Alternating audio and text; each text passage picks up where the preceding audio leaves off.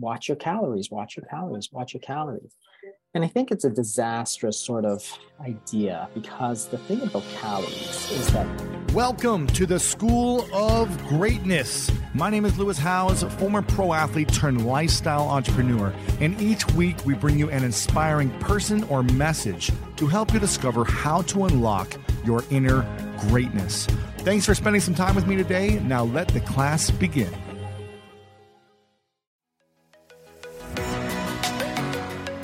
We've all been there. You have a question about your credit card, you call the number for help and can't get a hold of anyone if you only had a Discover card. With 24 7 US based live customer service from Discover, everyone has the option to talk to a real person anytime, day or night. Yep, you heard that right. A real person. Get the customer service you deserve with Discover. Limitations apply. See terms at discover.com slash credit card.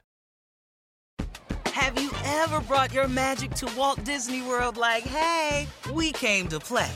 Did you tip your tiara to a Creole princess or get goofy officially? Step up like a boss and save the day? Or see what life's like under the tree of life? Did you? If you could. Would you? When we come through, it's true magic. Cause we came to play. Bring the magic at Walt Disney World Resort. Human nature can get a little messy, but nature nature is powerful enough to save us from ourselves. Seventh generation laundry detergent lifts away tough stains with a 97% bio based formula. For when you think whipping up yellow curry chicken in white pants is a great idea, totally not speaking from experience. Let nature do its thing so you can feel confident doing yours. That's the power of seventh generation. Find seventh generation laundry detergent in fresh lavender and other scents at seventhgeneration.com. In your opinion, what is the best way to stay consistent in maintaining weight loss and preventing disease? Yeah, that's a great question. And I think that it gets to some of the, um, you know, environmental aspects uh, of, of, of weight. Because the way we look at it uh, is that you know, a lot of people think that it's just about knowledge, right? It's just about knowing what you're supposed to do, right? And the thing is that that's probably that's just the beginning. It's not the end, right? It's like saying, "Don't eat cookies." That's good advice. It doesn't mean I'm not going to eat cookies, right? Because there's all different reasons why people do it. And um, so, so, so, just knowing something, just knowing, oh, I could fast. Well, yes, you could, but will you? Right? That's that's the real key. And you have to realize that there's actually a lot of other things that go into it. And one of them is the environment. So the environment that you find yourself in plays a huge role into how well you're going to do in this. And that's important because you can change your environment, right? So, you know, I saying, uh, think about two situations, right? In the 1970s, you're in the meeting at your office and you're bored uh, but there's nothing to do. So you sit there and you listen. You don't eat because what are you going to do? Get up and walk out and get yourself a cookie? Everybody would be like, what the hell are you doing? Right. Uh, and compare that to the 2020s where you have a meeting, 1030, somebody orders bagels and cream cheese, right? And they stick them in front of you at the meeting. So you're not actually hungry, but you're bored. Boss is going on and on. So you eat that bagel, right? Mm-hmm. So it's it's it's a completely it's not that you didn't know that the cookies, the bagels, the whatever was good for you. Nobody thought that. But the environment's so different because one of them is so like you're not moving from your seat because you know your whole company's there your boss is there the other one oh i'm just going to eat that way i'm you know i'm going to pass the time right so the environment plays like a huge role uh, same thing you know 1970s it's coffee you take a coffee break. You go to you know the the, the little thing you get yourself coffee. There's nothing else so that's all you get. Coffee. 2020 you didn't go down. You go to the you know local coffee store. There's more than coffee there. Everybody knows that right? And all the coffee has you know 50 grams of sugar and whipped cream and exactly. you know you there's the rice crispy treats. and- exactly. You got the caramel this and mocha this and those all have sugar and then you got your donuts and your muffins and things so it's not just coffee so what was the difference between the two it certainly wasn't the knowledge and it certainly wasn't the willpower The difference was the environment is very conducive on one side to weight loss by forcing you to not eat. And the, on the other side, it's just very easy to, right? And this sort of um, environment means that you can change it. So if you're an office manager, you can say, guess what? We're not having any food at meetings anymore. It's not allowed. It's not allowed to eat at your desk. If you want to work, you work. If you want to eat, you go into the cafeteria, right?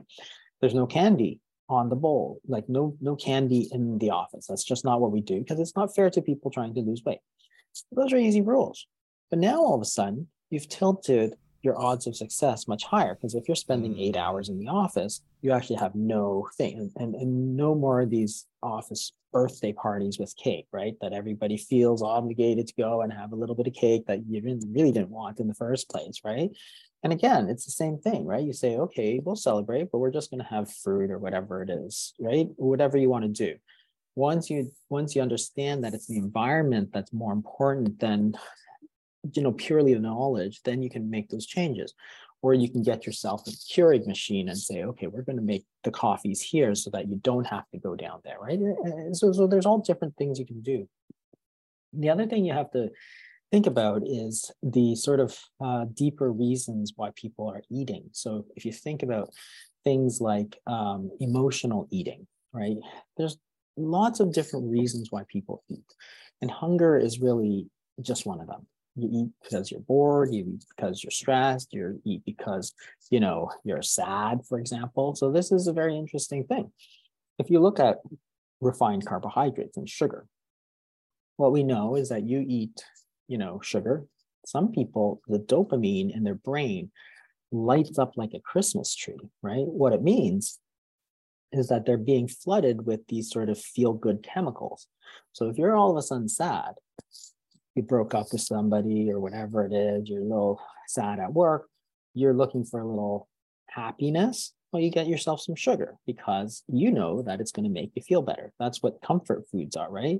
Comfort foods are like, you know, sweets, like you know, cookies, chocolates, ice cream, mm, you know, or starchy foods like mac and cheese and stuff, right?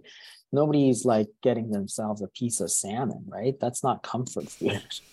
it's like it's delicious, but it's not comfort food. Right. So the point is that if you just say, oh, just don't eat, well, you're not understanding why people are eating, right? So maybe the environment is not right for them. Maybe they're eating because they're emotional, like they're sad, they're depressed, they're, you know, bored, whatever, then you can fix that. It's like, oh, if you're bored, let's figure out what you want to do. Or if you're sad, let's figure out something that you can do instead. Um, or whatever it is, right? And so that's that's that's you know that's that's a couple of things that you really have to think about. And then the third thing you really have to think about is habits, because habits are huge. And I think this is a, you know, people have started to realize how huge habits really are because um, if you have something that's not fun then as long as you make it into a habit then you'll still do it. And you don't have to think about it because once it's a habit it doesn't require willpower. So if you think about brushing your teeth for example we all brush our teeth twice a day. Nobody thinks it's fun. Nobody really wants to brush your teeth. You do it because it's a habit you, you feel incomplete if you don't, right? You get up and you don't brush your teeth, you feel a little weird, right? So you go and brush your teeth because that's just what you do. But that's the key, right? You make your habits and then the habits make you because then mm. you derive all the benefits of brushing your teeth, that is less cavities later on.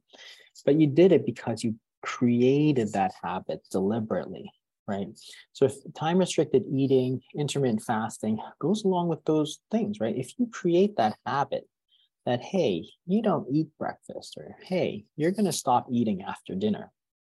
After a while, you're the one that's going to derive the benefits of that because you've, yes, the first two weeks of trying to create that habit, maybe it's a little hard, right?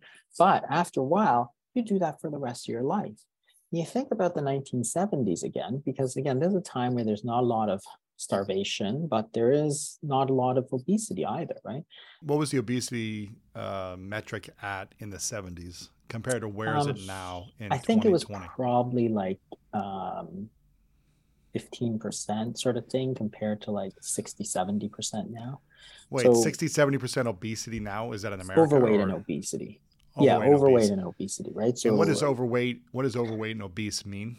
Uh, so we use a uh, body mass index, which is um, basically it's a, a, a, height versus weight sort of calculation. Uh-huh.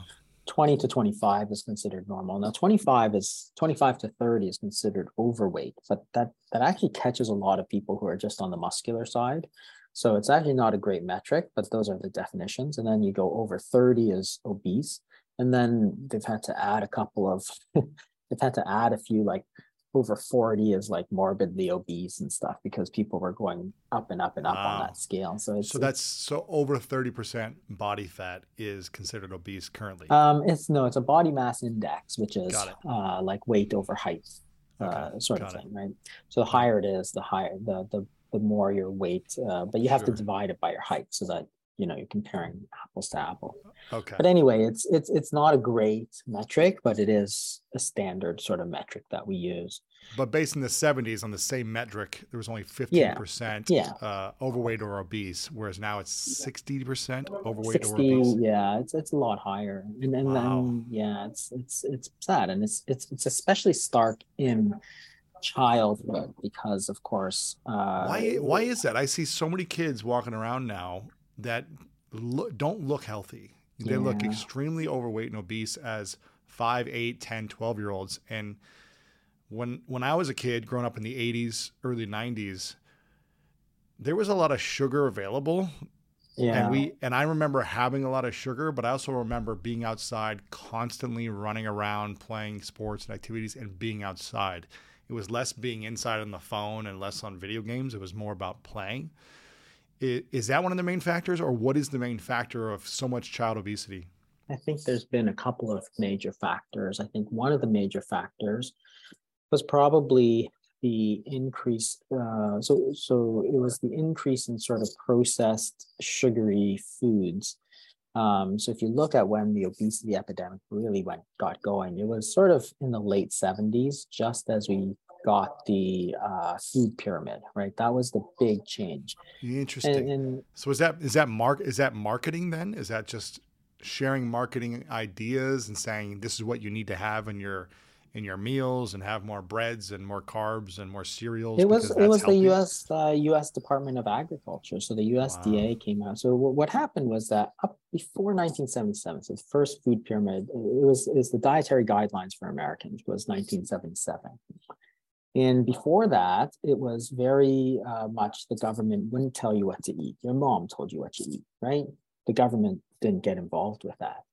And uh, 1977 was the first time that they decided, okay, we're going to put out national guidelines. So the problem was they couldn't agree on a lot of stuff because there's this whole anti-fat movement that was going, right? And the reason for that was in the 50s, people were getting heart attacks. So, you know, 50 year olds, they'd get a heart attack and people didn't know why. They said, why are all these people getting heart attacks? And um, so a couple of researchers uh, said it's because they're eating more fat.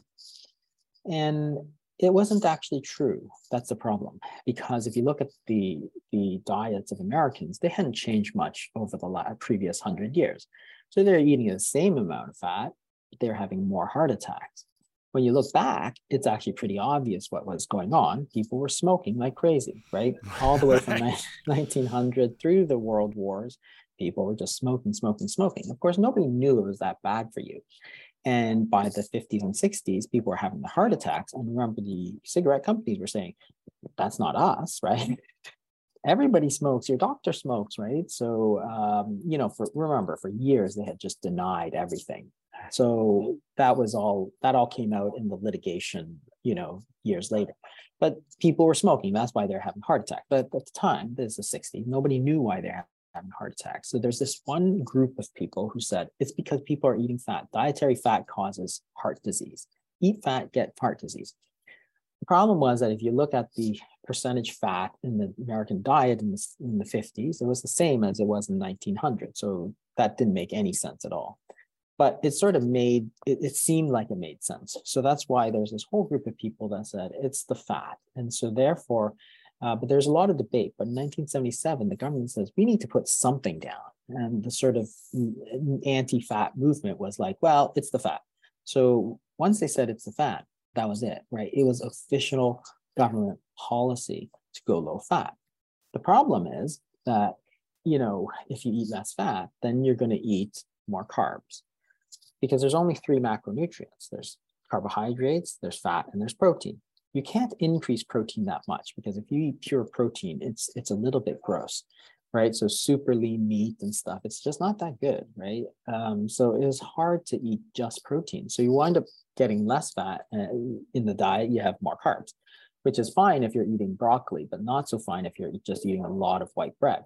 But that's what happened, right? So the original food pyramid was all seven servings of bread and rice and oh. potatoes, right? So then people started to gain weight because hey, it's it's a lot of carbs, right? So and refined carbs is the main problem. So uh, as people started to gain weight, they uh, you know that was the sort of uh, big turning point um, because now everybody was teaching this in the schools, right? And every the dietitian had to sort of toe the line and say eat less fat and eat more protein. And then the government really encouraged processed foods.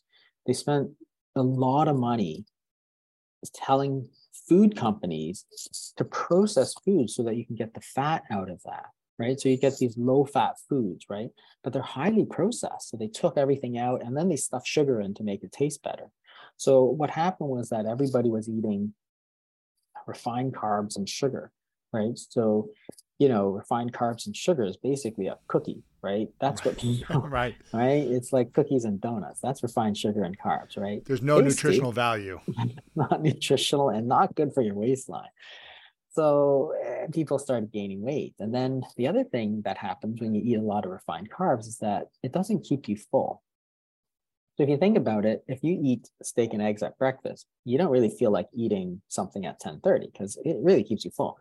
If you eat a couple of slices of white bread and jam and orange juice, by 10:30 you're just ravenously hungry. And there's a good reason for that because there's certain things in the diet that make you full. Those are satiety hormones. So if you eat a lot of protein containing foods, you, you release a peptide YY, which is a hormone that tells you to stop. Same thing with fat. It releases cholecystokinin and it tells you to stop. So you eat a steak, those hormones start going up, and then eventually you just can't push through. That's why they have those competitions. You know, eat a 16 ounce steak and we'll give it for free. They don't give out a lot of free steak because it's very hard to push past that. Mm-hmm. If you eat a lot of unrefined carbs with a lot of fiber, while it stretches your stomach, that tells you stop eating. So all hormones tell you to stop eating. Well, what happens when you eat that highly refined carbs plus sugar, which is the white bread and jam?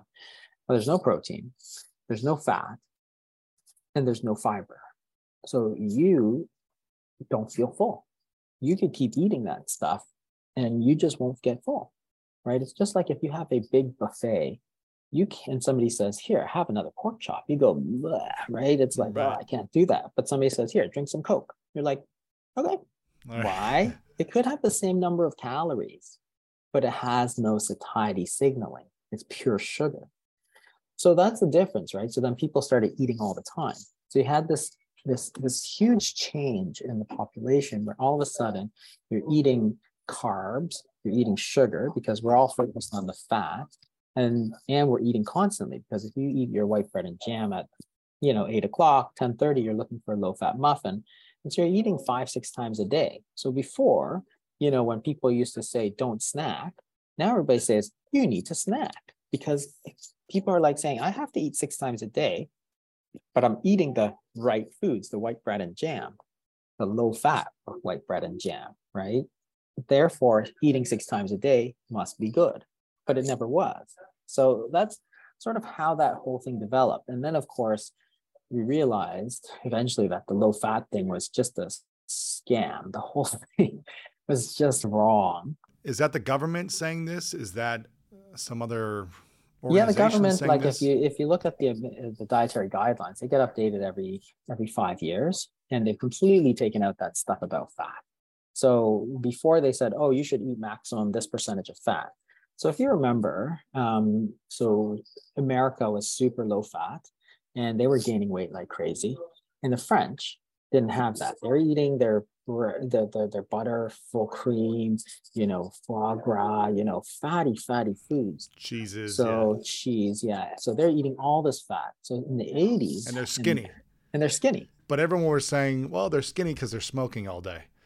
But they weren't getting heart attacks. So there's something there. Well, that was the whole French paradox, right? That was what we called it. Um, there's a whole uh, debate about why aren't these French people uh, getting heart attacks because they're eating so much fat. They should be getting heart attacks, but they're getting like a third of the heart attacks that the Americans were. Uh, and, and the answer was that all that fat, you know, the, the the fat in their butter and cheese and stuff, it just wasn't that bad for them, right? And that's what eventually the study showed. Then you started to realize, we started to realize that you know stuff like nuts which are very high in fat was not bad. The mediterranean diet with its olive oil was not bad. Salmon was not bad. Avocados weren't bad. So in the 80s avocados were completely like oh my god how can you eat that right? And it goes from that to a superfood right, right. so, so it's full of fat. Avocado is full of fat right? And and and you know this whole low fat thing it sort of turned around. And then you know we've realized that even stuff like butter. That's not that bad for you, right? Uh, so butters come back. We used to get people on margarine. But the whole thing is that by going to these sort of high, highly refined carbohydrates and, and you know sugary foods, that's what sort of I think fed the obesity mm-hmm. epidemic. On top of that, you were eating foods that basically didn't make you full at all. So therefore, you're just eating more because there's nothing to stop you, yeah. right? So if you didn't stop, you're just going to eat more and you're eating more often. So it was this perfect sort of, you know, you're eating really fattening foods, you're eating more often than usual, and you're eating more because there's nothing to tell you to stop. So it's like, okay, well, what's going to happen? Well, you're going to gain weight, right? So it's not, it was never about willpower. It's all about this sort of thing that was set in motion by the government suddenly decreeing that we should eat processed fat-free foods. That was basically yeah. what the dietary guidelines in 77 said. Just last month, the late co founder of Microsoft, Paul Allen, sold his art collection for the record breaking sum of $1.6 billion. So, what does this have to do with you? Well, the market for every other investment is cratering, but art is reaching record prices. There is a way to access this potentially lucrative market safely and for a fraction of the price, and it's called Masterworks. They qualify their paintings with the SEC so you have the highest level of protection while you invest. Masterworks has been delivering real results, like early last month, they handed their investors a 17.8% net return. In fact, their last three sales have delivered 17, 21, and 23% net returns. As a result, Masterworks even has a waitlist, but you can skip it by using promo code GREATNESS at masterworks.com. That's promo code greatness at masterworks.com. See important regulation A disclosures at masterworks.com slash CD. One of my favorite parts about my job is that I get the opportunity to travel a lot. And in fact, I'm recording this right now while I'm in Mexico. And actually, I was thinking about something that I wanted to share because I get a lot of questions from so many people about different side hustle ideas. So here's one for those of you out there that are on the go a lot like I am or traveling a lot. When you're staying in your Airbnb on your trips, have you ever thought about how you could be making extra money by hosting through Airbnb while your home is vacant? If you're interested in an extra stream of income, Airbnb hosting is an easy place to start, and it's like giving your home some company while you're away. Your home might be worth more than you think. Find out how much at airbnb.com/slash host. Human nature can get a little messy, but nature nature is powerful enough to save us from ourselves. Seventh generation laundry detergent lifts away tough stains with a 97% bio-based formula. For when you think whipping up yellow curry chicken in white pants is a great idea, totally not speaking from experience. Let nature do its thing so you can feel confident doing yours. That's the power of seventh generation. Find seventh generation laundry detergent in fresh lavender and other scents at seventhgeneration.com. Walmart Plus members save on meeting up with friends. Save on having them over for dinner with free delivery with no hidden fees or markups. That's groceries plus napkins plus that vegetable chopper to make things a bit easier. Plus, members save on gas to go meet them in their neck of the woods. Plus, when you're ready for the ultimate sign of friendship, start a show together with your included Paramount Plus subscription. Walmart Plus members save on this plus so much more. Start a 30-day free trial at walmartplus.com. Paramount Plus essential plan only. Separate registration required. See Walmart Plus terms and conditions. I'm curious, Jason, what is the thing in 10 years that we will say we got wrong in this decade about nutrition, health and fitness, fasting, uh, you know, obesity? What what is the thing that we will get wrong? Because it sounds like every decade or two, there's something we th- the government says, doctors say, nutritionists say, this is the way, and then up 10, 20 years later, that's not the way. What is the thing in this space right now that people are saying this is the way? The government is preaching this, doctors, institutions are saying this is it. And in 10, 20 years, you think we're going to discover uh, we we jump too quick to that conclusion, and the data is showing now that there's actually really negative effects to this belief. Is there anything you think might come out? Um, I think that the, I mean, one of the things which is still very prevalent is this idea of sort of calories in, calories out, um, sort of thing. I think it's actually one of the most destructive ideas in weight loss. I think it's uh, because it's so um, deceptively sort of simple. Um, if you look at most academic centers, so uh, as I was just showing that the American, like a lot of the guidelines are like, you know, watch your calories, watch your calories, watch your calories. And I think it's a disastrous sort of idea because the thing about calories is that calories is a measure of food energy, right? That's how much energy is released when you put a piece of food into a sort of measuring device called a bomb calorimeter. And it's like, okay, this cheesecake has 200 calories because when you burn it, you get this amount of heat generated, right? That's how you measure that, right? And so people say stuff like, oh, you know, it's all about calories in, calories out, right? That's something you hear all the time, or calorie is a calorie. And it's it's it's really sort of um, very simplistic and it's actually not very, helpful because you can have two foods, right? Think about two foods. You have one which is um, you know cookies which is 100 calories or 200 calories and you have say salmon which is 200 calories so equal amounts of calories the minute you eat the cookies you release the hormone insulin okay and the insulin is a hormone that tells your body what to do with those calories so the insulin tells your body to store those calories. It moves it right into the fat stores, right? So the whole thing is that if all that energy moves directly into your fat store, so these highly refined carbohydrates, sugar goes way up, insulin goes way up. When insulin goes way up, it is literally the thing that is telling your body, put those calories into storage and you store the calories in your body fat. That's all it is. Body fat's just a store of calories. So imagine you take the 200 calories of, of cookies. Now the 200 calories of salmon doesn't doesn't doesn't uh, raise insulin. So you take the 200 calories and your body just burns it, right? It uses it. That's going to make a huge difference in terms of obesity because in one case you're just storing the whole damn thing. The other one you're you're using it. You've got energy you're generating body heat. You're feeling good. The other one, you took the 200 calories, you shoved it all into body fat. Your body's like, oh, I have no energy to use. So you're feeling a little bit, oh, I have no energy. I'm a little tired and I'm a little hungry. So let me go eat something. Right. So, so it wasn't the calories, it wasn't the number of calories it was the, the response to the calories, which is related to the hormones that are released. So the strange part is that what we're saying is that food contains not just the food energy, but it also contains instructions as to what your body is supposed to do with those calories. And both of them are very, very important.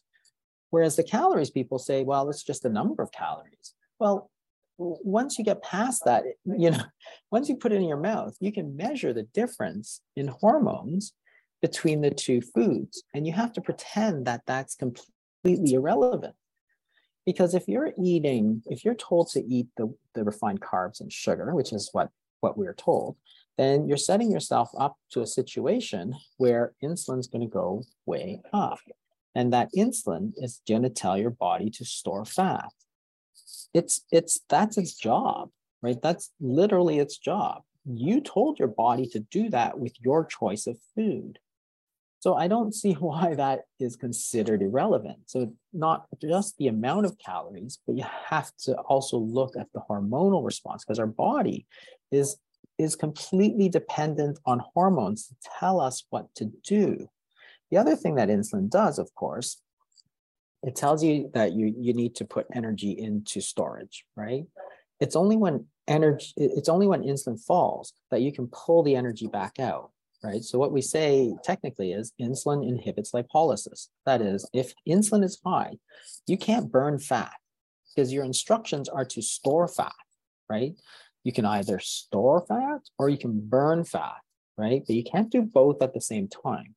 So if you want to burn fat, but you're keeping your insulin levels high with the choice of foods, then hey, it's not going to work because insulin's high, you're not going to be able to move the energy from the fat back out.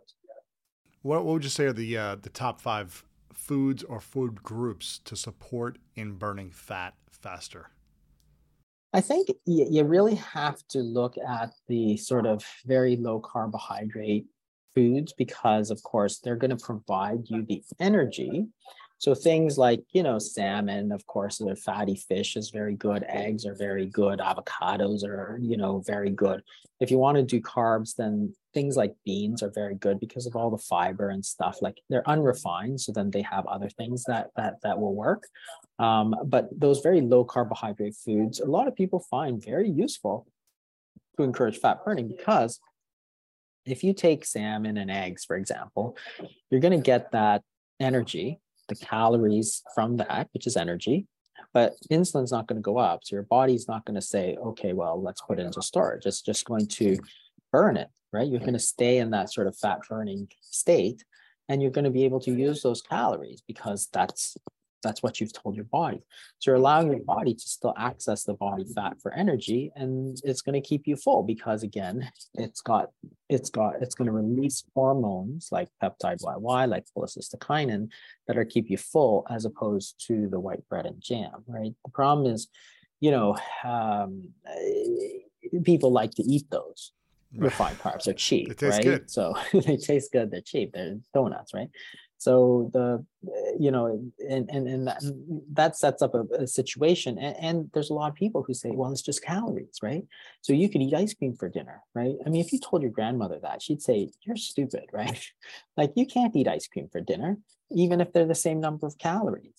Because again one of them is going to go straight into your stores which is body fat leave you hungry. The other one you're going to feel full you're going to feel good you're going to have energy to do whatever you need to do right so your, you know, your grandmother was totally right. You can't just say, oh, both are 800 calories. So instead of eating my dinner, I'm going to have an ice cream sundae, right? Because that is literally what people have been telling telling people. Like it's all about the calories, right? Yeah. It's like, no, that's so like the worst advice you could give.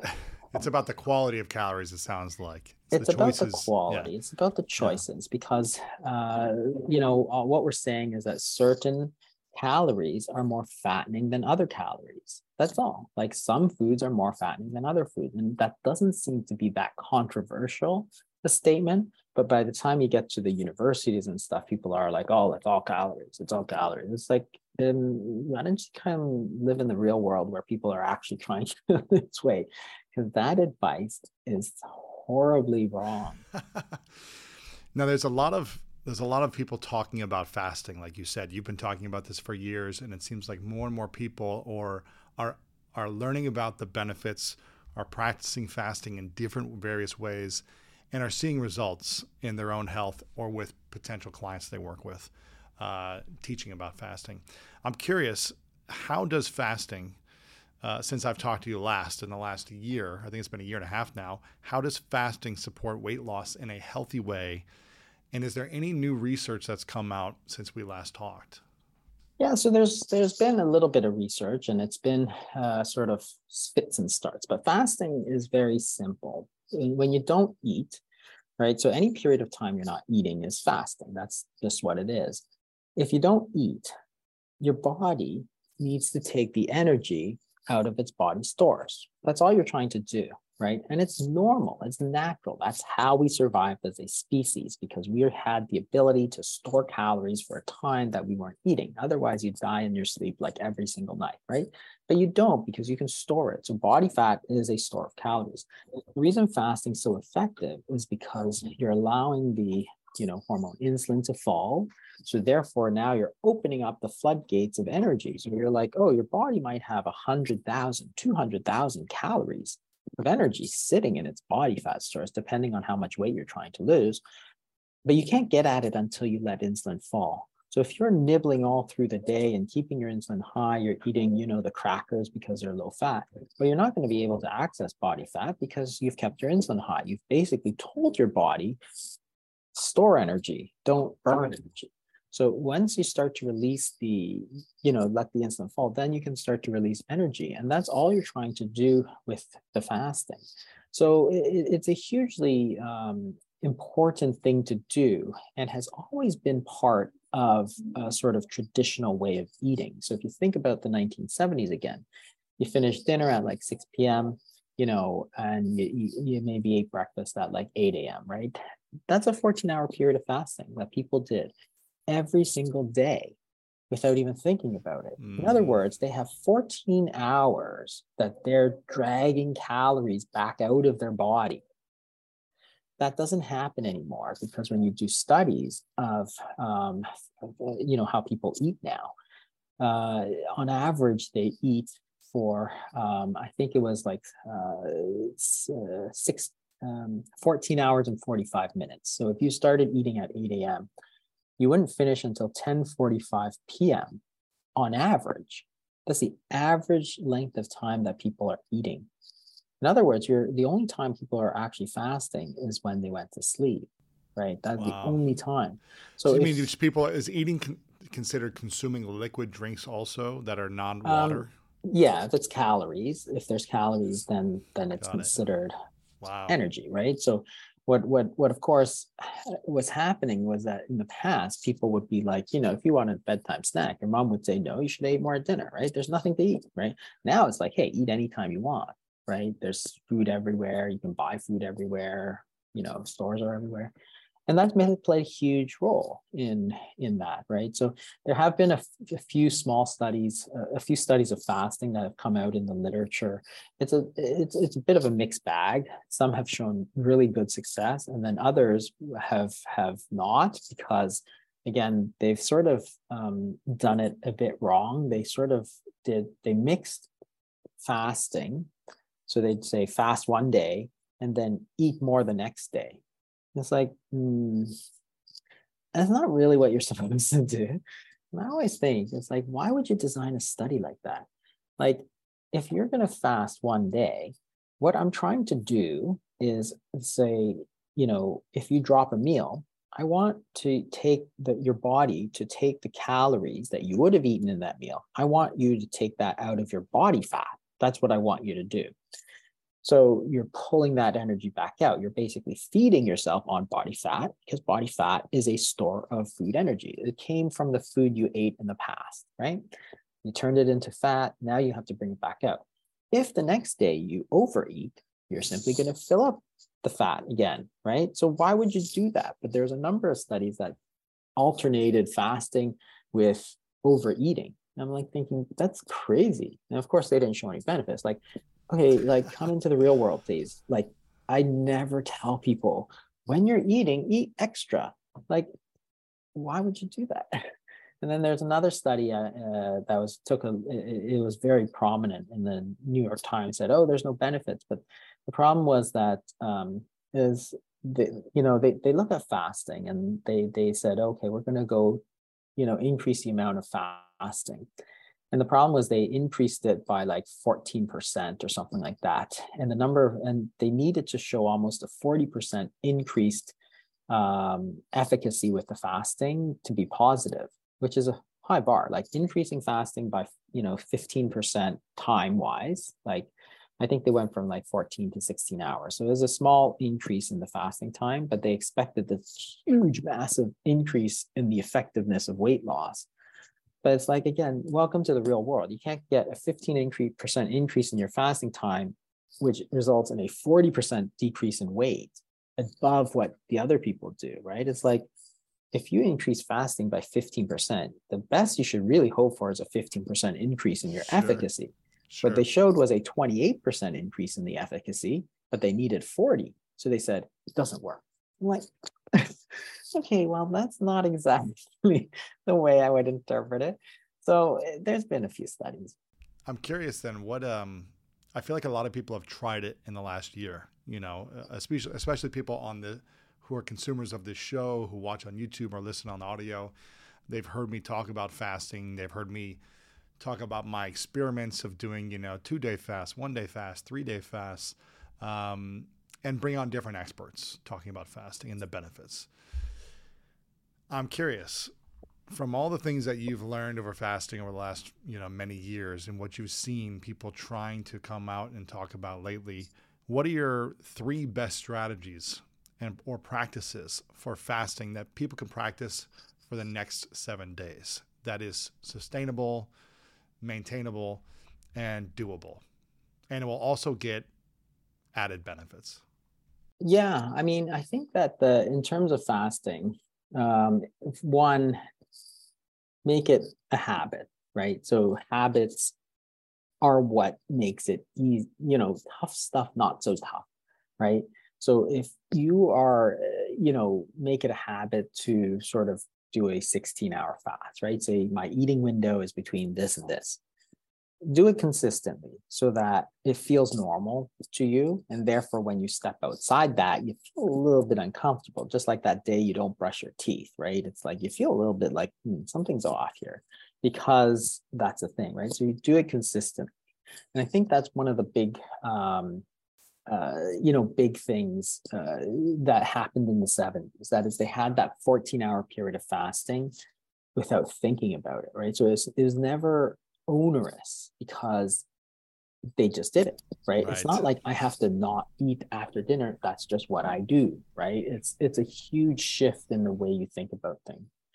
Two is uh, sort of staying busy so that you don't think about the food and there's you know certain things that you can do and something that, that are good and some of things that aren't so good so one of the things of course um, is trying to avoid the triggers so if you decide okay once a week i'm going to do a 24 hour fast. I'm going to eat just one meal that day that's fine. But then you have to make sure that you schedule something into that period where you would be not eating. So you know if if you're doing something else you're not going to eat. For me for example for years i would just schedule uh, you know i would do writing. I would write like my books or i'd do a podcast or something like that. So it's easy because if i'm if it's 12 o'clock i need to go do this podcast i'm not thinking about lunch because I'm doing this podcast, or I go to, the library or somewhere where it's quiet, and I do some writing. I write my blog, right? And it's like, oh, okay, well, now I'm not missing it anymore, right? So put it on the schedule and make sure that you have something else that's going to sort of take your mind off. That makes it easier for yourself, right? And that's, you know, that's the key. And then the third thing I think is to really plan ahead of time how you're going to deal with the hunger, right? Because if the hunger comes, you have to have a plan. Like you can't just show up, right? Human nature can get a little messy, but nature nature is powerful enough to save us from ourselves. Seventh generation laundry detergent lifts away tough stains with a 97% bio based formula. For when you think whipping up yellow curry chicken in white pants is a great idea, totally not speaking from experience. Let nature do its thing so you can feel confident doing yours. That's the power of seventh generation. Find seventh generation laundry detergent in fresh lavender and other scents at seventhgeneration.com.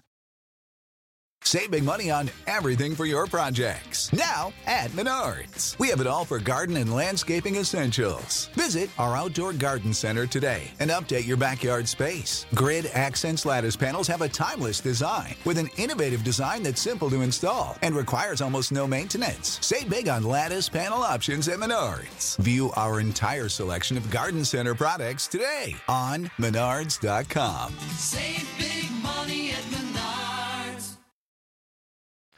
What's the I best plan that you do or that you recommend for people when they're I- like I- they're hungry and they're just like, oh, I'm emotional, or I'm having a challenging day, or I'm, I'm sad, or I've, uh, and I'm so used to grabbing for the chips, the snacks, the cookies, the crunchies. What's the best practice to keep people's discipline at a high when they feel like all they want to do is munch? Yeah, there's there's two things. If if you're in a place where you can do it, um, do something active, especially outside, because of course then you're taking yourself away. So going out for a walk or a run is great because exercise, like it does two things. First of all, you can schedule it. Second of all, when you're actually exercising, you'll almost never be hungry, right? Like think about the last time you played tennis or basketball or soccer. You're so fully into the game. You're not thinking, boy, I'm really hungry. Like almost never. Like like it almost you, know, you almost can't do it, right? Like you you know, you've you've you've done plenty of stuff. You never think in the middle of a game, boy, I could really use a burger, right? you're thinking, how am I going to score, right? Or whatever you're doing, right? So putting a pickup game of whatever you like to play, right, does does does wonders because you know the hunger is going to go away. You're taking the time where you're are you know you're in the past you would have taken something. So lunch hour, for example, you, you're taking that time. And three, when you make a plan to play a game of tennis with your friend, you're not going to back out. You're not going to just say, ah, forget it. I'm going to go for a pizza because you're going to let your friend down. So that keeps you accountable to yourself. So it's like, okay, so once a week, and this is great when people are trying to say lose weight together. It's like, okay, let's figure out what we like to play. Is it, you know, yoga? Is it riding a bicycle? Is it going for a hike? Is it going, like whatever it is?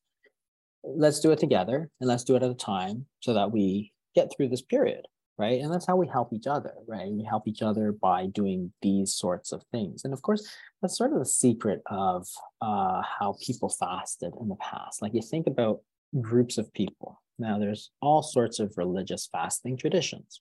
So around Lent, for example, around Ramadan, Yom Kippur, whatever it is, there's there's fasting. Well, literally millions of people are doing it. Why? Because they're doing it together.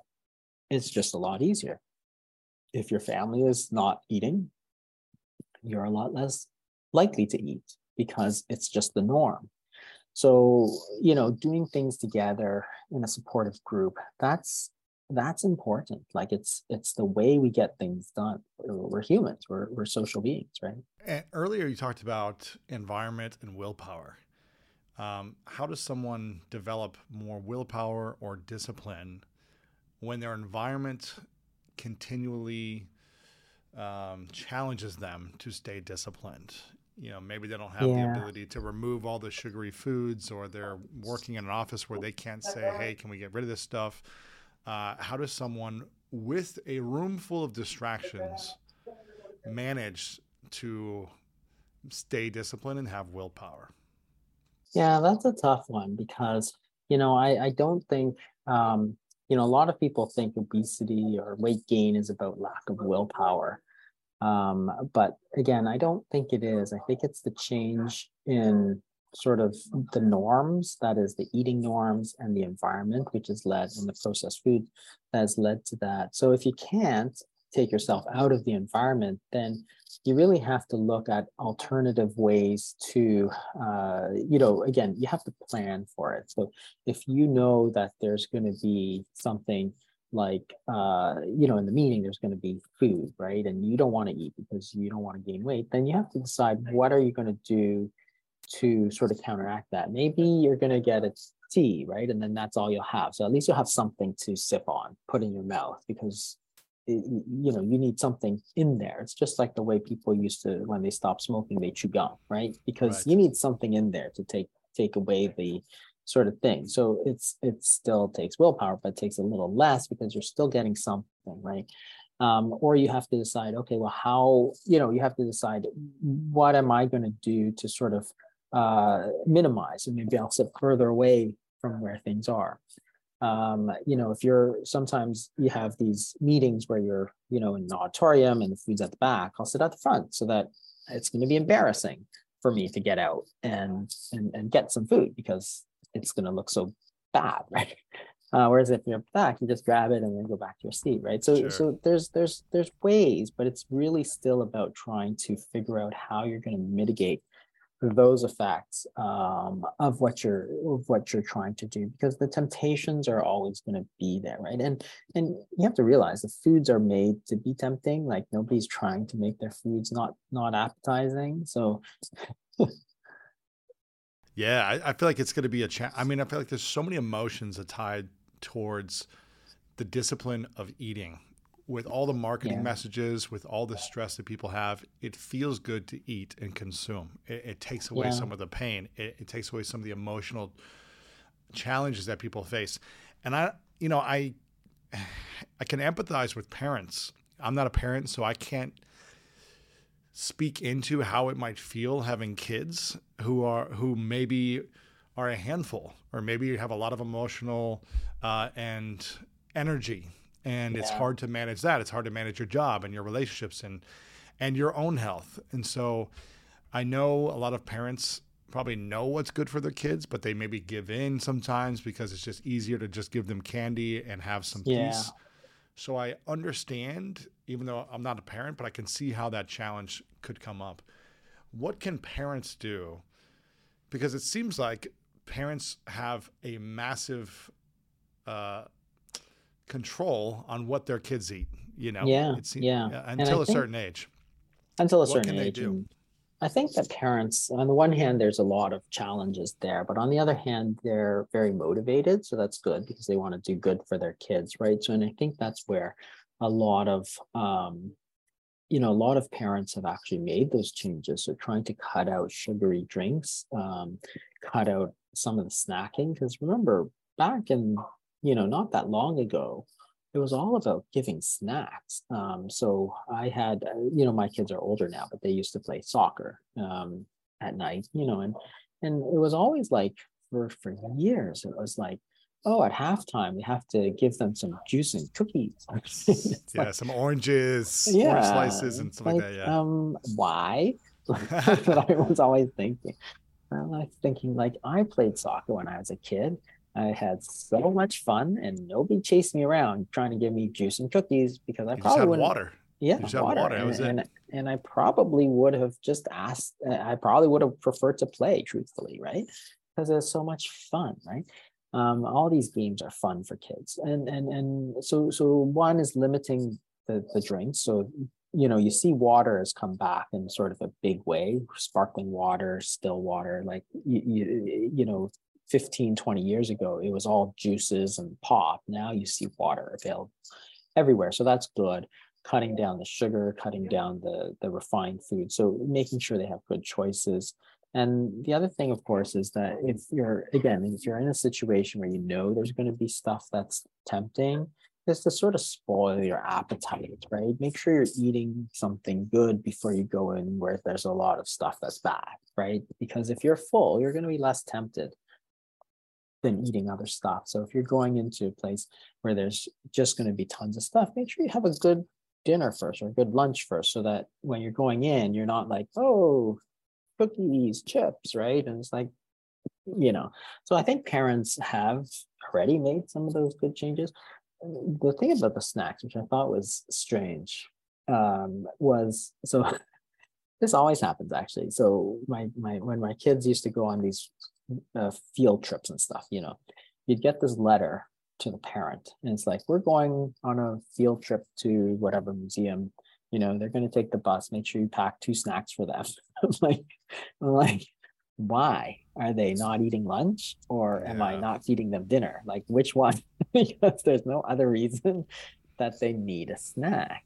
Mm. And the hmm. problem with this, and it, this was just a few years ago, is that it sort of institutionalizes the fact, right, that you should be eating all the time, right? But you shouldn't because there's no reason to. Why would you want somebody? Remember, when you eat, you're going to store energy, which is body fat.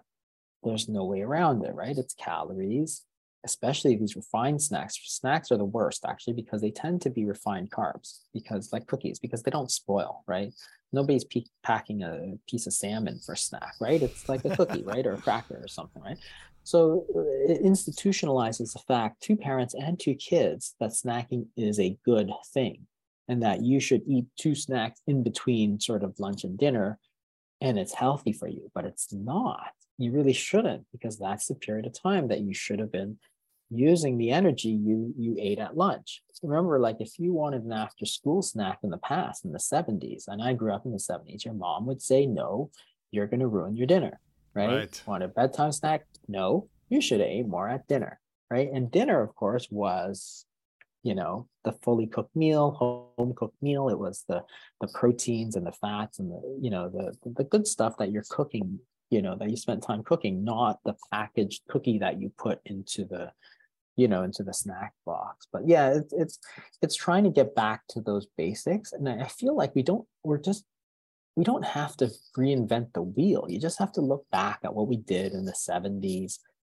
and you'll get your blueprint for what you're mm. supposed to be doing. Three snacks sure. unprocessed foods cut the sugar and make sure you have a period of time at night where you're going to use this, those calories that you took in during the day right? Because if you don't give your body time to use those calories, how is it going to use those calories, right? So in the 70s, from six o'clock onward, you're using calorie, right? Now it's like 11 p.m. practically before you start using calories. Up until that point, you're taking in calories. So how is that going to work? So realizing that this this this question of how often you eat, the frequency of eating, when you're eating, is almost as important as the foods that you are eating, right? And, and, that was mm. one of the big things I talked about in the obesity code, which people never really thought about, was that there's two things in the diet in, in in in weight weight loss weight gain, right? The foods that you're eating, which is the diet, and the period of time that you're not eating, which is your fasting period. And the fasting period doesn't tell you what to eat when you're eating, right? It just tells you how long you should go before the next meal. And that's really important because you can use it with any diet, right? And so those two things are really important. So not just the quality of the, the calories, but also this peer this idea that you have to really make sure you're paying attention to the fasting period so that your hormones, your insulin can drop and you can start using those calories. And that's really, really, you know, a underappreciated part of sort of weight loss. Mm. So what's the you had like a formula in there that you said uh, about 2 minutes ago. You you said no snacking, you you said a few other things. Can you share that formula again? Yeah, yeah. So one, you want to cut down the sugar because sugar is not good, and I think everybody agrees on that, right? Cut down the refined uh, foods. So this actually applies mostly to carbohydrates, but refined other stuff is not good either. So refined fats, for example, are not good for you. So trans fats were pretty clearly bad. Refined meat, like bologna and hot dogs and stuff, are not really good for you either. So uh, you want to eat whole foods, right? So whole foods, you want to eat no sugar, you want to eat, you know, plenty of proteins and fats, and then you want to make sure you have a, you know, cut out the snacks and have a decent period of fasting. And that really just gets you back to 1970, where people were still eating white bread, right? White bread. I know I grew up in that period. Nobody ate whole wheat bread. Nobody ate whole wheat pasta. It was white bread, it was white pasta, right? But you didn't eat all the time. That was the big difference, right? And it was the same everywhere you went. You know, the Irish were eating potatoes, the Chinese were eating rice, the Japanese were eating rice, you know. Those are all carbs, refined carbs, right? Bread, rice, potatoes. Um, and, but they were doing okay because they weren't eating all the time. They'd give their bodies a break from eating, right? Whereas now we don't give our bodies a break from eating. We think that it's healthy to constantly eat. we've we've lost the idea that there's that balance between eating and not eating like why wouldn't you think that that's important mm-hmm, like right. balance everything else in life right why wouldn't you want to balance eating and not eating right don't you think that's like fundamentally important like i think it is but up until sort of i wrote the obesity code people just thought fasting was really bad for you which is sort of odd you know because it's like up until then there everybody's saying oh fasting's so bad for you right? You're going to do so bad. It's like you know we've been doing it for a long time right? So I'm curious then, what effect does fasting have on reducing our chances of getting life threatening diseases? And also, which diseases are, are most people at risk if they don't fast and improve yeah. their, their diet? Uh, type 2 diabetes is probably the biggest one. And the reason is that it's a huge one, it's become an epidemic. So lots of people have it if you look at pre-diabetes and diabetes, which is uh, sort of, um, and, and you do big surveys, it's actually about 50% of adult Americans, right? So it's very common to have pre-diabetes and diabetes. And the problem with it is that it causes all kinds of other problems. It, cause, it increases your risk of heart attacks, strokes, cancer. It's leading cause of blindness, leading cause of non-traumatic amputations, leading cause of kidney disease, all of those things.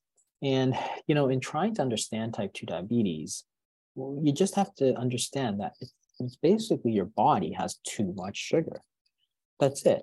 So if you have too much sugar, remember, excuse me, your body really has two sources of energy it can use. It can use sugar, which is mostly glucose, and it can use fat. And when your body stores energy, it stores it as sugar or it stores it as fat. Makes sense, right? So if you have too much fat, then you have obesity. If you have too much sugar, you have type 2 diabetes. Interesting. But the situation, the solution is the same. So think mm. about it. Your body has too much energy, both situations. Obesity, you have too much energy stored away. In type 2 diabetes, you have too much sugar, which is also too much energy stored away because both fat and sugar are sources of energy for the body. So if you think about trying to reverse type 2 diabetes, because again, I, this was, I wrote about this in the diabetes code. Um, and I said it's a reversible disease because your body doesn't have too little energy. It has too much energy. So think about this situation. Think about your car. Suppose you go to the gas station three times a day, you fill up. Now it's full but you still keep pumping gas in, right? So it's spilling out, it's spilling out, it's spilling into your back seat, and it's now making you sick. But what are you going to do? Well, here's what you wouldn't do is keep going to that gas station three times a day, right? it's ridiculous. You do two things. One, stop putting gas in. And two, drive that car around so that you use the gas that's there. Mm-hmm. That's what you would do. Now think about burn your the, body. Burn the gas. Burn, burn the, gas. the gas. Exactly. Think about your body your body has too much energy. What are you going to do? One, stop putting it in. Two, let it run without putting it in for a while. That's intermittent fasting. That's all you have to do. And think about the this, this, this situation. You, have got a disease state which has become an epidemic, which contributes to heart attacks, strokes, cancer. But you have a solution which is completely free and has been used for thousands of years, which is not anything more complicated than let your body run off of the fuel that's already sitting on there. Mm-hmm. Is it fun? No, it's not fun. is it healthy? Yes, it is. In those situations, yes. very healthy. And and people used to say, well, people won't do it. It's like my job as a doctor is not to tell people what they will and won't do. My job is to tell them how they should get healthy, and I'll help them, right? So if, if fasting is a good solution, which I believe it is, then I'll help them. Whether they do it or not is up to them, right? But the point is that it's it's it's free, it's simple, it's been used for thousands of years. It's available to everybody. You don't need special equipment. You don't need a special diet. You don't need a special anything. Everybody in the world can do this at any time, like literally like today, tomorrow, anytime they could do it.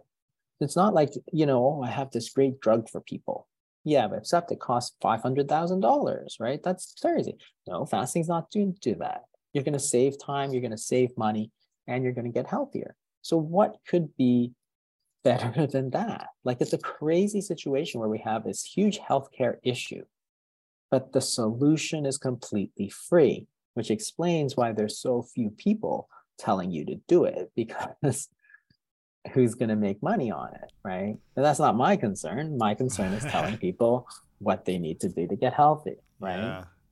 Human nature can get a little messy, but nature nature is powerful enough to save us from ourselves. Seventh generation laundry detergent lifts away tough stains with a 97% bio based formula. For when you think whipping up yellow curry chicken in white pants is a great idea, totally not speaking from experience. Let nature do its thing so you can feel confident doing yours. That's the power of seventh generation. Find seventh generation laundry detergent in fresh lavender and other scents at seventhgeneration.com. What do you think is the biggest mistake people make when it comes to fasting then?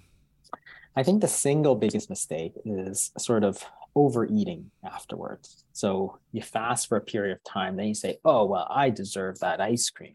It's like, you you could do it, but you're going to sort of get a lot less benefit. You're gonna like you got a great benefit from the fasting. Now you know you're you're you're losing some of that because you're eating the foods that you didn't eat, and that that really is a temptation for people to do. And I think it's natural, and we've all done it. And you know, uh, but the point is that after you fast, you should really just eat as normally as possible. So if you eat, you know, a normal breakfast, normal lunch, normal dinner the next day is your fasting day. You don't eat breakfast, you don't eat lunch. You should eat a normal dinner. Don't mm. try to mm. eat all three meals crammed into one, right? That's not the point. Like the point is to drop those meals and let your body take the energy from your body fat. So you drop breakfast, your body normally gets 500 calories from there. You want to take it out of your body fat. Same thing for lunch. If at dinner, instead of taking 1,000 calories, you decide to stick in 2,000 calories, well, you've negated a lot of the benefits that you should have gotten because that energy is going to go in, right? So, so the good thing is that it's hard to do that. So when when you restrict the time and you don't tell people what to eat or how much to eat, they actually naturally eat less. Um, so so it's actually an interesting thing because uh, this gets to the question of hunger so there's you know in terms of weight weight loss there's sort of two big issues that trip people up. One is metabolic rate and two is hunger. So hunger people think that hunger will just go up like this with fasting. It's actually not true. So you can actually measure uh, the hunger hormone called ghrelin which is basically it goes up high and you get hungry. So when you fast ghrelin is high. So if you normally eat lunch you're hungry, so ghrelin is high. What happens when you don't eat lunch? You skip your lunch. Well, a, a couple hours later, your ghrelin level actually falls back to baseline. Mm, so, fact, so, you don't feel you don't feel hungry anymore. No, your hunger goes back to baseline level. Interesting. So if you eat uh, lunch at 12, you're hungry at 12. Now you skip lunch, you're hungry at 12, you're hungry at 1. By 4, it's no different than if you ate or didn't eat. So people are like, what happened? Well, your body took the energy from your body fat stores. You took the 500 calories from body fat, you basically fed yourself off of that body fat. So why would you be hungry? The answer is you're not. And that's why it goes right back to baseline. Same thing happens at dinner. If you do multiple day fasts, it's actually even more interesting because ghrelin actually, after day one to two, it actually starts to go down and down and down. So your hunger actually disappears by like day three, day four people just aren't hungry anymore because they're fueling themselves on the body fat. And I think it was a, I think it was actually a sort of protective mechanism because if there was a prolonged period where you weren't eating, I think the body evolved so that you wouldn't be constantly distracted. So people on these long fasts do very well because they've gone into the stage of fat burning because they're fueling themselves purely on the fat and their hunger is gone. So they're actually feeling pretty good and they're they losing feel clear. Weight. They feel productive. They have more energy. Yeah, uh, yeah. There comes and a then, point where I, there comes a point where I feel like I did a three day fast. I think maybe I did three and a half days, and I remember thinking, okay, I'm kind of feeling a little bit tired. Like I could use some food now. Yeah. And maybe it's just because I haven't, you know, pushed it beyond that before. So it's just every day I have to learn how to manage it. But it's it's it takes a bit of getting used to because most of us are not used to it and that's that's more that's probably the biggest obstacle um, because we're in a culture where the norm is not sort of 14 hours of fasting. The norm is like eat until you go to sleep and eat as soon as you yeah. wake up right? And that was one of those big destructive myths which was that breakfast is the most important meal of the day which is fine. If you like breakfast it's fine. There's nothing wrong with that. But the problem was when people took that to mean that if you weren't hungry in the morning and you didn't really like breakfast because you weren't a breakfast person, you should still eat like Froot Loops, right? Because right. you had breakfast. And like, okay, now that's not the yeah. point. Eating sugar and you know refined carbs is not a good strategy. You're better off not eating. But then remember this whole thing where, oh, you have to eat breakfast, you have to eat breakfast, you have to eat breakfast. Like, no, you don't. Your body knows what to do. If you're, what do you think it's been doing all through the night? It's been taking the energy from your body. So if you don't eat, it will continue to take energy from your stores, your blood sugar or your body fat, one or the other, unless your body fat is so low that it's going to get tripped up. So that was the thing. And then people used to say, you know, eat 10 times a day to keep your metabolism stoked, right? Which was another complete sort of myth. That was the other thing. So hunger is one of the big things that trip people up in weight loss. And fasting provides you a way to sort of get around that. The other one is the metabolic rate, which is the number of calories you burn. And people think it's all about exercise, but in fact, exercise for most people that I deal with are, which are older people, it tends to be a very small part of the number mm. of calories they eat in a day because you know you're, when you exercise it's just your skeletal muscles as opposed to the uh, you know your heart and your liver and your lungs and your brain they all need energy as well and the point is that when you you can do these studies where you measure the metabolic rate of somebody who is fasting. So you take them on day zero, then you give them nothing to eat for four days. Then you measure how many calories they're burning after four days of zero food. And they wind up burning 10% more calories per day after the fasting. Really? And it's like, yeah. And the reason is that when insulin goes down, other hormones go up. So, in fact, you have a release of uh, noradrenaline and you activate the sympathetic nervous system, which is, in fact, your fight or flight response. So, when you're fasting, your body is not shutting down. Your body is actually powering itself up, mm. but fueling itself on your body fat, which is perfect because everybody thinks you need to eat to get energy. But when you're fasting, you actually have more energy because your hormonal state is primed for that. You think about the lion who just ate, just sort of dopey, just wants to sleep. Or you think about the hungry wolf. Hungry wolf is not falling down Hungry Wolf sharp. is zoned in. Exactly.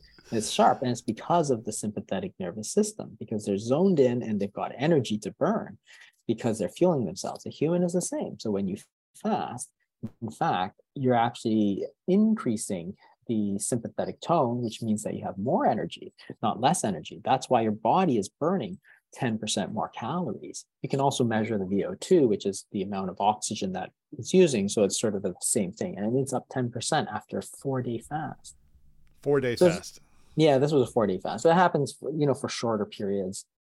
You, you also see this increase in, in, in tone. So it's like people think you're going into starvation mode, but it's the exact opposite.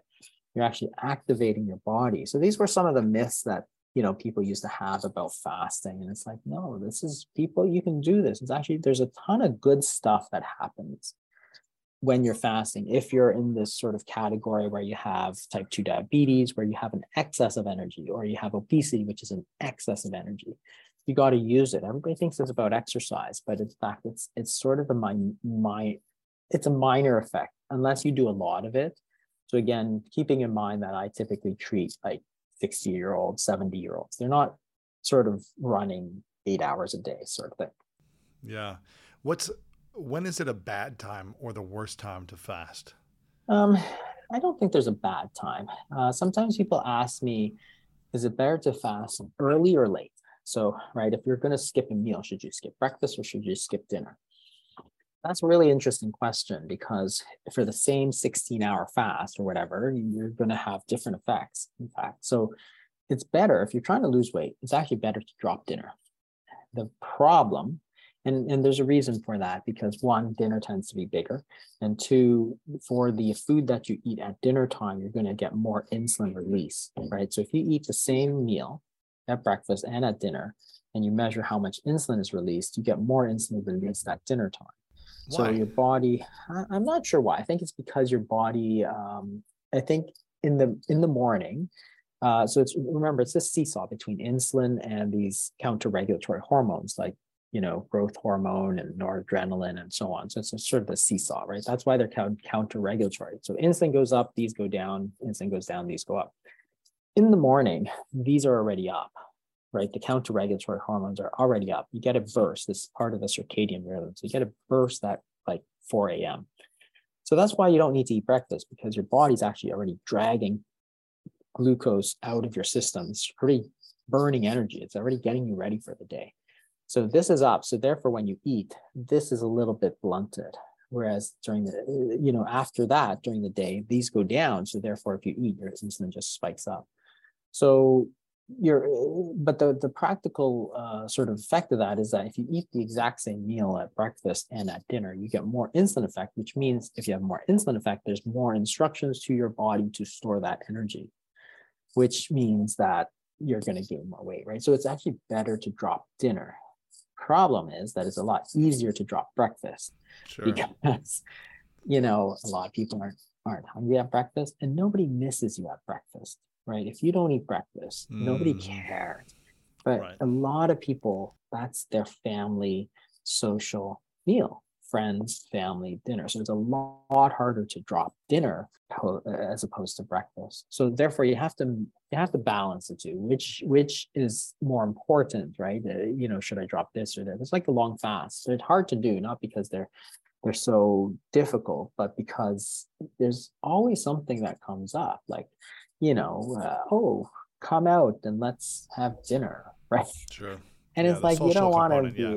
exactly it's a social right. thing so even though i could have skipped dinner i won't because i want to see my friend right it's mm-hmm. like i'm not going to skip dinner just because you know you know yes i you know uh, there's the meal but there's you know the interaction, the interaction yeah yeah what would you say is your biggest challenge then you're you know an expert at this you're a doctor you've been studying this you've been helping patients at this for many years where is your struggle when it comes to fasting, healthy eating, uh, preventing disease, and weight loss? I think the biggest struggle has been um, this whole COVID thing has been a real disaster on the sort of weight gain eating thing because you know again it's it's the idea that eating has a lot of components so one of them is enjoyment right? So it is delicious. So you enjoy it. That's why it's part of every human celebration, right? Uh, when you take away everything that you enjoy doing, except and for food. eating. Yeah. yeah.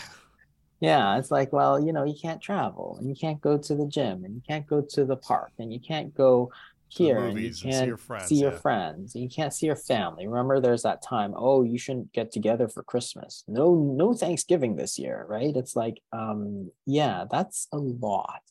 And so i think what happened and the only thing you can do is get food from the grocery store and you know take out so then what do you do? You eat that's all. Because not because you really wanted to, but because there's nothing else to do and you have nothing to give you pleasure except eating. So it was a disaster because the diets just went terribly wrong. Mine did too. And everybody. And you're, and you're the expert.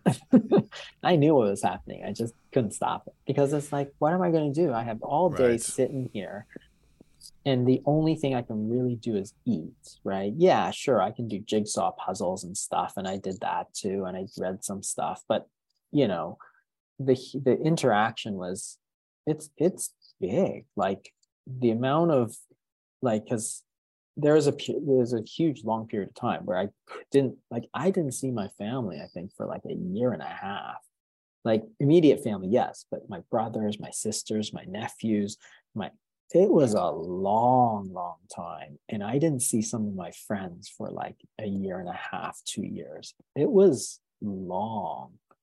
right and so and the stuff that you know i used to i used to enjoy it just shut down right it was it was crazy so so even you with with all the research and all the knowledge and all the expertise and all and all the willpower and all the discipline even you struggled with it. It was a, a struggle. It was a struggle for yeah, for I think everybody. And and the weight gain was like I think my son gained like a lot of weight. And luckily he you know then he went away and he's lost it all and stuff right? But you know I remember some of his friends who were like skinny. They they gained like 60 pounds. These are high school kids right? And they were like up 60 pounds and stuff. I was like whoa what happened to you luckily they're young right? And so they dropped it very quickly. So you know because again once they found their other things the hockey and the basketball and stuff they, again, then yeah. yeah. then that's real life.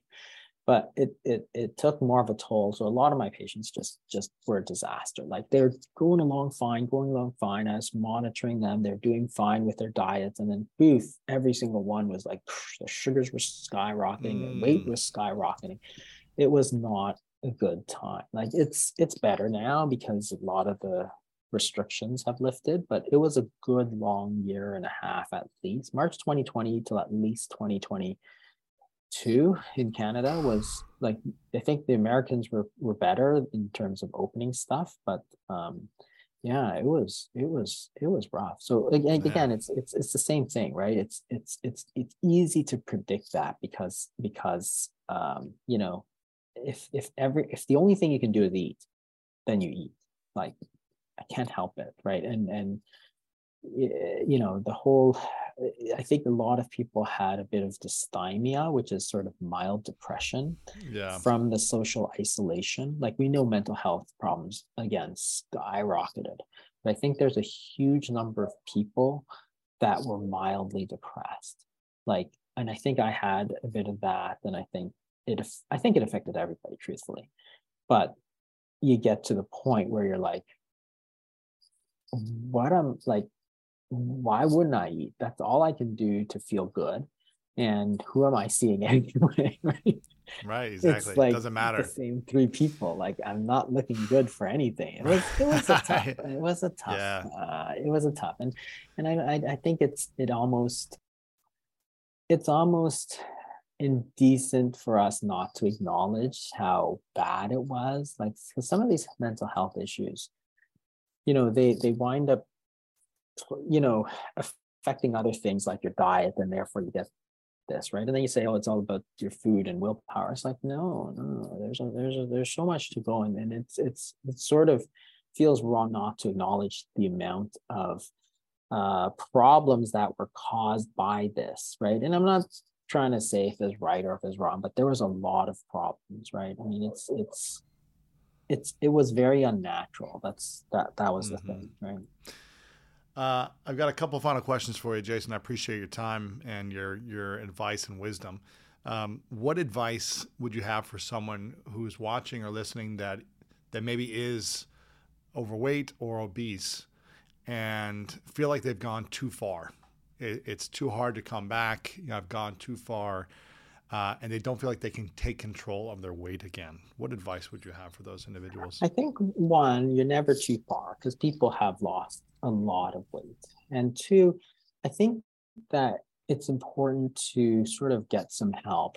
Like, uh, you know, everybody thinks you have to do it yourself. You don't have no. to do it yourself. There's no. tons of people who will help you. So uh, you can get a coach, you can get a fasting coach, you can get somebody who's going to like, you know, it's funny because, eh, and, and the same thing with mental health, like there's no shame in getting help for that, whether you need a coach or you need a, uh, you know, somebody to talk to or whether there's no shame in that because you can get help. And, you know, you think about something like, um, you know, uh, athletics. If you if you take an analogy, if you take you know the greatest player in the world, you know, Michael Jordan, he still has a coach.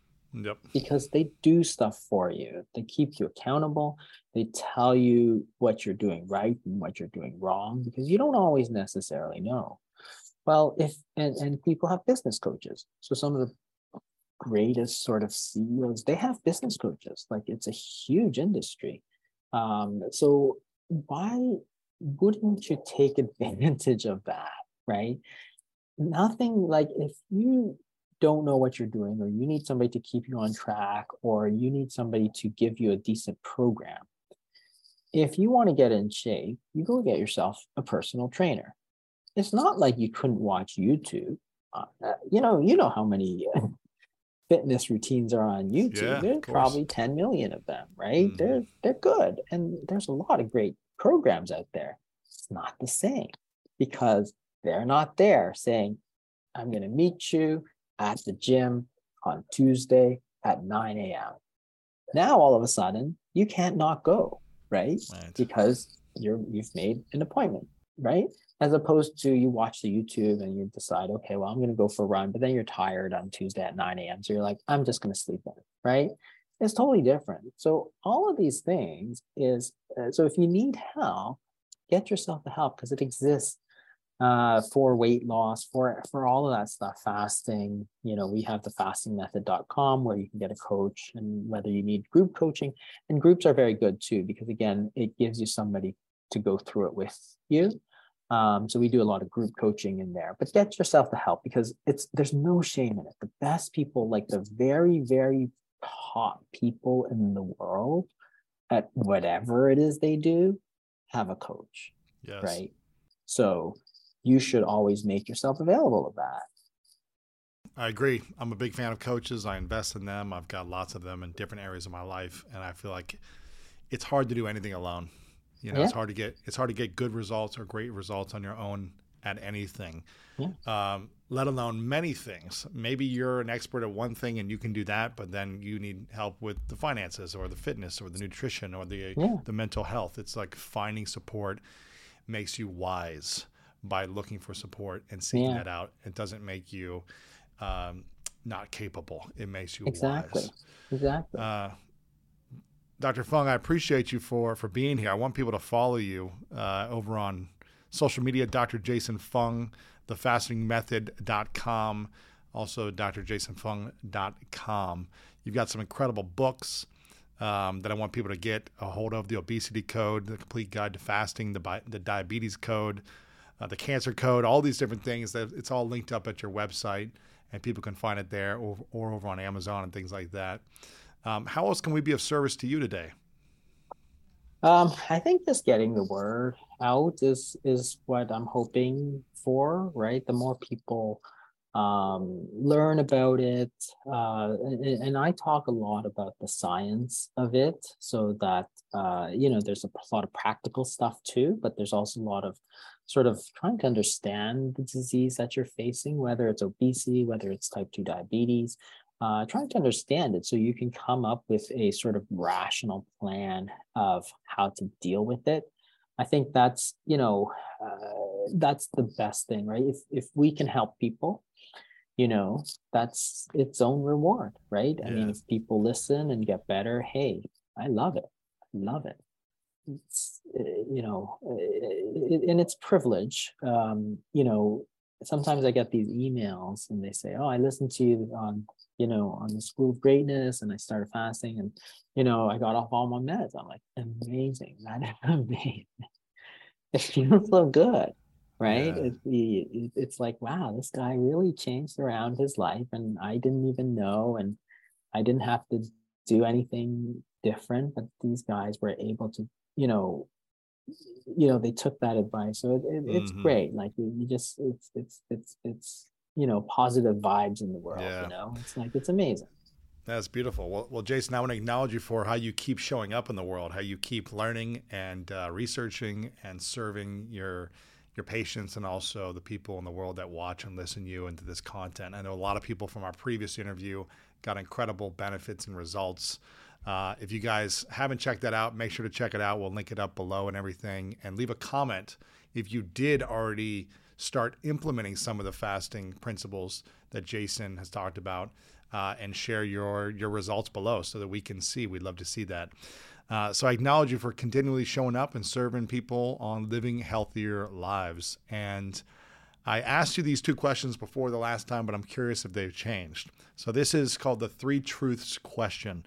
So imagine it's your last day on earth many years away. You get to live as long as you want, but then it's your last day. Uh, and you've accomplished everything you want to accomplish, Live the full life. But for whatever reason, all of your work, your written material, your videos, your audio content has to go with you to another place. Um, so we don't have access to any of your information anymore. But if you could leave behind three lessons with the world or three truths, what would those be for you? I think the first one would be, um, you know, in terms of fasting, that there's, it's it's about balance. It's about making sure that you balance the feeding and the fasting, and there's nothing wrong with it. Because that was one of the biggest things I think when I started writing um, uh, the books was, you know, I, I, everybody thought it was such a bad thing and um, that was one for one of the first people that said let's look at the science of this whole thing because it really there really is a lot of good stuff here. Um, so so I think that was one of the things that I really think you know if, if it could be preserved you know I really like that. Second one is the type 2 diabetes is a reversible disease. Um, and that too is one of the things that I fought really hard against which was that up until 2021, every major diabetes association said type 2 diabetes was a chronic and progressive disease, which means eventually they would get problems like kidney disease, and me as a kidney specialist would wind up seeing them, right? And, and it breaks my heart, right? If people know that it's a reversible disease, then you're going to you're going to attack this problem differently than if it's a chronic and progressive disease, right? If it's chronic and progressive, you'd be like, well, I can't do anything about it. I'll just do whatever. Whereas if you know it's a reversible disease, then you're going to go, oh, I'm going to do something about this, right? So that was one of the things, and and and I'm, you know, I think that that's one of the from a, from a sort of health standpoint, I really think it can it can make a huge difference. Like it, it's it's such an important problem that it, you can really move the needle uh, in terms of that.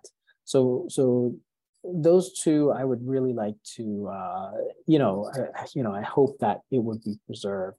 And then, you know, the third one, I mean, uh, you know, I, I, I kind of think I, I, just wish this whole idea of, um, you know, calories in, calories out. I just find it so simplistic. I really uh, hope that people try to go past that, because uh, again, it's it comes down to people who think that obesity is just a willpower problem. It's such a wrong thing because, you know, so many people suffer from this disease and then they suffer the ridicule of others because they think that it's all about the personal failing, right? Rather than an environment which allows this to happen, teaching like, oh, you can't skip breakfast. So you you know, oh, you have to eat 10 times a day. Like it's it's it's we who have failed them, not them who have failed us, right?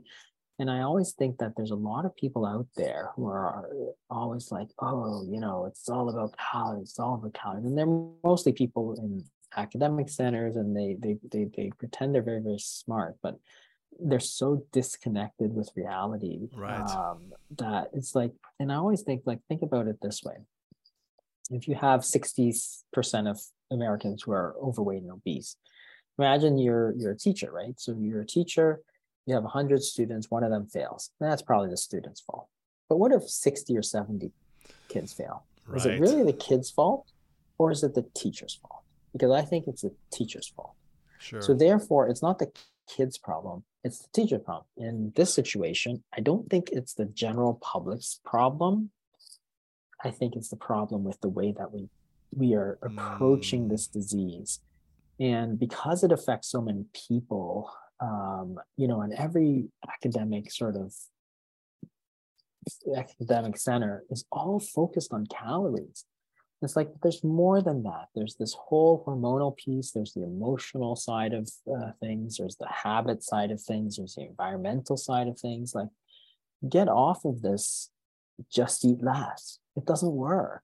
Like, how are you going to fix the problem if you don't even know what the problem is? You're so focused on this problem. And I think that's where a lot of the fat shaming comes in and it's like you, can't do that right? It's it's it's just so wrong and and there's a lot of doctors out there who are all into this sort of thing right? So uh, you know i i, I wish that part of things and that's a that's a tough fight. I, you know there's a lot of people who push back against you know a lot of people who push back and say all calories all calories. You could eat ice cream for dinner right? As long as it's the same calories. So there's a lot of people who push back on that but that was one of the ones that i sort of feel I hope that I hope gotcha. that uh, still stays. That's great. Um, final question: What's your definition of greatness? I think it's it's to be able to impact people in a positive way, and I, I, I suspect a lot of people say that, but it's true. I say it because it's true. Um, you know, uh, it, it's it gives you something that's just so, you know, you, you just feel good, right? Like when you help somebody, they feel good, but I feel better, right? it's like it's like it's it's hard to it's hard to get right it's it's it's why people you know contribute to causes and stuff like that you're part of something bigger than yourself so even if you pass on you know you've contributed to this sort of greater good right and i think we need that sort of idea that there's there's something out there that's greater than ourselves. And we've been able to help people with that, right? And it gives you more um, enjoyment, if you will, than than for instance money or fame or anything else can right it, it's a different type and that's why you see a lot of people who make a lot of money they, they give away a lot of money because it makes them feel good right um, and and it really is and, and luckily for us that's that's you know that's that's that's greatness right? It's it's uh, anybody can make money. You can make money by being a drug dealer right? It doesn't make you feel good right? Right right. Jason thank you so much. I appreciate you for being here. Thank you so much it's great being here I hope you enjoyed today's episode and it inspired you on your journey towards greatness. Make sure to check out the show notes in the description for a full rundown of today's episode with all the important links. And if you want weekly exclusive bonus episodes with me personally, as well as ad free listening, then make sure to subscribe to our Greatness Plus channel exclusively on Apple Podcasts. Share this with a friend on social media and leave us a review on Apple Podcasts as well. Let me know what you enjoyed about this episode in that review. I really love hearing feedback from you, and it helps us figure out how we can support and serve you moving forward. And I want to remind you if no one has told you lately that you are loved, you are worthy, and you matter. And now it's time to go out there and do something great.